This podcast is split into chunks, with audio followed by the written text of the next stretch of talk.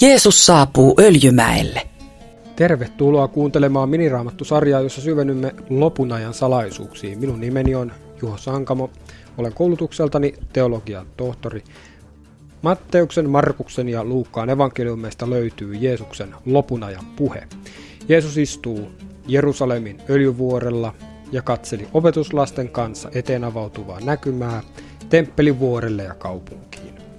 Tämä jakso on tämän sarjan viimeinen osa ja siksi ajattelin pohtia vähän mitä Raamattu sanoo Jumalan valtakunnan juhla-ateriasta. Itse olen suuri hyvän ruoan ystävä, joten tämä aihe kiinnostaa minua paljon. Aika monta kertaa olen kuullut ihmisten pohtivan, että kun taivaassa pitää kuluttaa ikuisuus, niin eihän siellä käy aika pitkäksi. Mielestäni tuo kysymys on todella rehellinen ja hyvä. Jos ajattelemme raamatun taivas- ja paratiisikuvauksia, niin taivaassa on ihana paratiisitunnelma, herkkuruokia, kaunista ja varmasti ihanaa musiikkia, mutta vaikka paratiisin rauha olisi kuinka ihanaa, niin ikuisuus tuntuu valtavan pitkältä ajalta. Viisaat kristityt ovat opettaneet, että taivaassa ei ole kärsimystä, eikä myöskään sitten kärsimättömyyttä. Tylsistyminen voi olla piinaavaa kärsimystä. Niinpä taivaassa ei voi tunsea tylsyyttä. Taivaassa ei ole kyyneleitä, ei kuolemaa, ei ikävää, ei kipua eikä pitkä vetistä. En ymmärrä ikuisuutta, mutta luotan, että taivaan isän koti on jotain sanoin kuvaamattoman hyvää. Eräs ahkera ystäväni on tehnyt pitkän uran yrittäjänä. Häntä huolestuttu, joutuuko hän taivaassakin uurastamaan pitkiä päiviä. Ehkä joutuu tuomitsemaan maailman kansoja tai johtamaan kadonneita heimoja. Jeesushan antaa kaikenlaisia vastuutehtäviä näille apostoleille ja muille pyhille. Tämäkin kysymys on todella hyvä. Itse asiassa muinaiset egyptiläiset pohtivat tämän kaltaisia kysymyksiä jo 4000 vuotta sitten. Egyptiläiset ajattelivat, että kuoltuaan he pääsevät taivaan siunatuille niityille.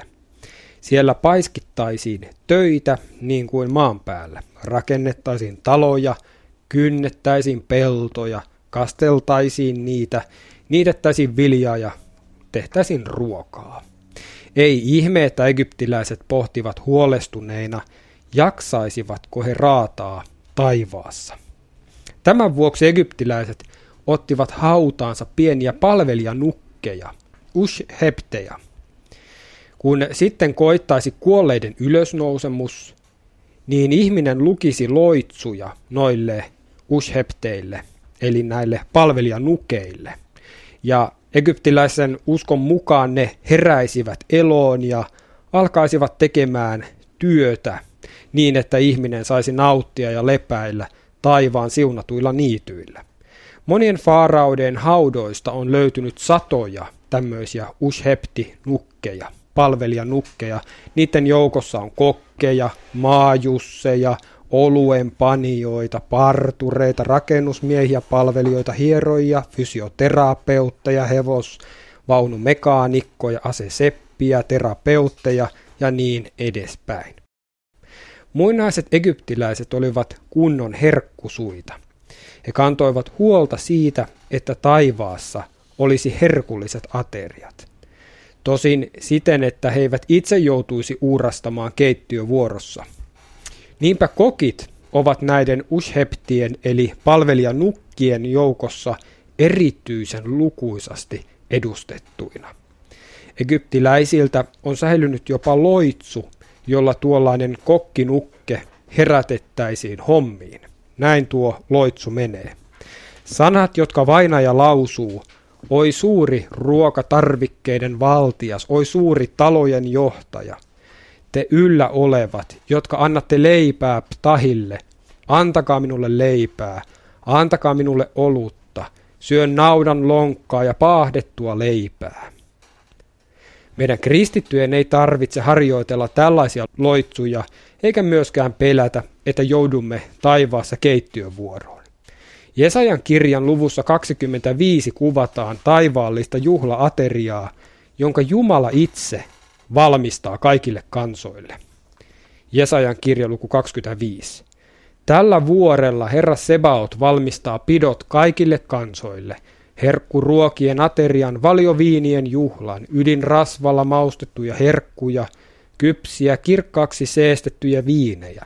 Tällä vuorella hän repäisee pois verhon, verhon kaikkien kansojen yltä, vaatteen, joka on levitetty niiden ylle. Kuolema on nielty ainiaaksi. Herra pyyhkii kaikkien kasvoilta kyyneleet ja vapauttaa kansansa alennuksesta ja häpeästä kaikkialla maan päällä. Näin on Herra puhunut. Sinä päivänä sanotaan, tämä on meidän Jumalamme, häneen me panimme toivomme, ja hän pelastaa meidät. Tämä on Herra, häneen me kiinnitimme toivomme, iloitkaa ja riemuitkaamme. Eikö ole hienoa, että itse Jumala valmistaa omilleen aterian, herkkuruokien aterian?